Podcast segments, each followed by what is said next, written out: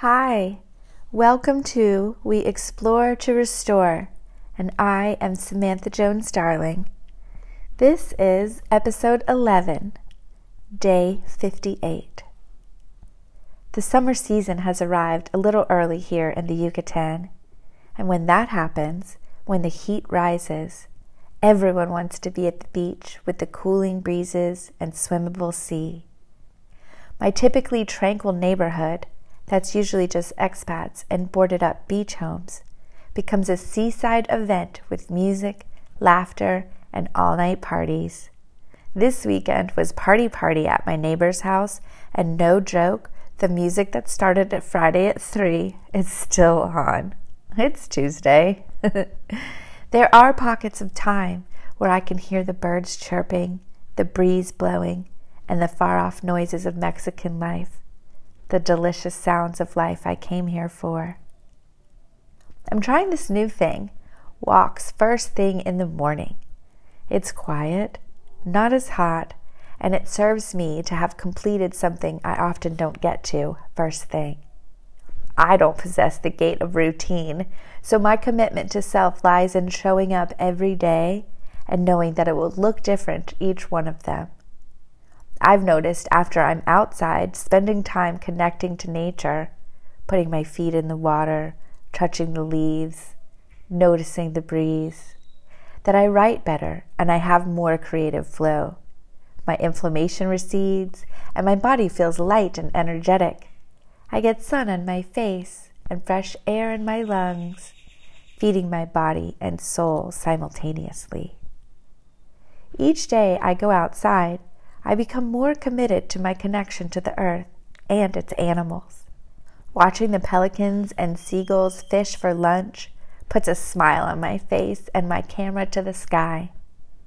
After capturing the art of their life, I watch the soothing videos in bed at night. Listening to the ocean pulse on the shore and pull back sweeps my brain of chatter, my body of angst, my chest of heaviness. The sun on my skin invigorates my passions, my lust for life, my desire to connect with others, to be touched. The wind hugs me in response, weaving its coolness through my hair and goosebumps my skin like a lover. Sunday at 8 a.m. Before I brushed my teeth or had a juice, I slipped on my Day of the Dead sneakers and my dark sunglasses and walked outside before I could change my mind. The first thing I came across was the last men standing at the party party house two doors down. In their twenties, hunched over their canned beers around plastic folding tables around a pool, sunglasses and hats, with bass music thumping like it's midnight. We meet eyes. I don't look away. I slightly smile and heads up nod. Buenos dias, amigos.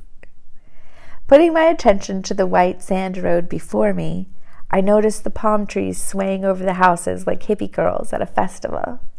It's sweet, it's tranquil, it's romanticizing the streets. Palm trees are my favorite trees. They have been since I was a girl in Florida. Palm trees give me a sense of childhood nostalgia, safety, and I like that the tops look like hair. Big fun hair. And then the interruption of comparison entered my morning medicine. A woman who was fit as fuck walked past me going the other way, and she greeted me with friendly respect. I could feel the what's up girl vibe going on behind her shades and sly smile. My first reaction was to compare my body to hers and come up short. It made me say mean things about myself for a second but then I quickly paused the stream of mean words and reframed them to the truth. What is the truth without judgment? Today I am on a walk just like her. It's a gorgeous morning here at the beach.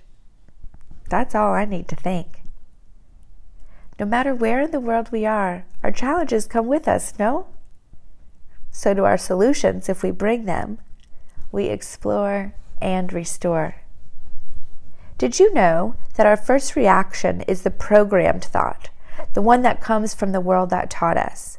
Parents and teachers and school, neighbors, friends, TV shows. It's the mean voice from the superficial, judgy place that gets first billing, unfortunately. Our second thought, though, our second thought is the one that comes from our heart, from the child within, your higher self. That is the second voice that knows the language of compassion and love. This is the voice I try to keep up front, greeting all my guests like a host. I have promoted this voice to first position. Sometimes, though, when I get tired or hungry or rushed, the old staff sneaks in to say mean things before I realize they're there, and I have to remind them that they have been dismissed. Bye bye now. You don't get to live here or work here anymore. Today's walk, I encounter more people than I expect, and I observe them, putting my attention to my surroundings. Where did this come from? Why is that there? Curiously inspecting and learning. I pass a man cooking on a fire under a tree. I pass two ladies about my age going for a morning swim together. They make me think of my best friend. I hear the Sunday morning life happening behind the gates where the windows are open and eggs cook, ham sizzles, juices are squeezed. When I am not balanced, I think mean things about myself and I eat too much chocolate. When I'm out of balance, I want to scream and lash out and spew anger. When I'm out of balance, I need the medicine of rest, nourishment, compassion, and patience to be my best friends. When I'm out of balance, I judge the world around me and I forget that we are all on the same side. I forget that we are going through something every minute of every day. I forget that we are all made from the same love and that we are reflections of each other. Today's morning walk, I am reminded that everything I am going through, my neighbors are. Today's morning walk, I am reminded of this. They say that you never know what someone is going through. I say we are all always going through something. And the some things aren't always terrible. We are going through trips to Portugal. We are going through the loss of loved ones. We are going through parties with cakes and balloons. We are going through rejection and unfairness. We are driving to New Jersey for an Italian weekend with friends. We are looking body shame in the face and fighting it off with love. We are swimming, we are dancing, we are camping and howling at the moon. We are breaking bread, we are worshiping, we are hugging and crying tears of joy, we are celebrating. We are suffering from disappointment, we are living in fear. We are multifaceted creatures here for this spectrum of life. So take note this is what we are here for the going through of things the experiences from little to big and everything in between. This is the purpose of life to go through things and learn from them. Can we embrace this now instead of pretending and faking and hiding that we are in it? Put that rubbish in the bin. Now, I'm not suggesting that we start sharing our lessons with everyone in the streets and have emotional anarchy. No, no, no nor am I suggesting that we are all going through the big, heavy things at every moment. Life has a lightness to it as well. But I am saying that when you are in the world, wherever that is for you today, look up and around. These are your teammates.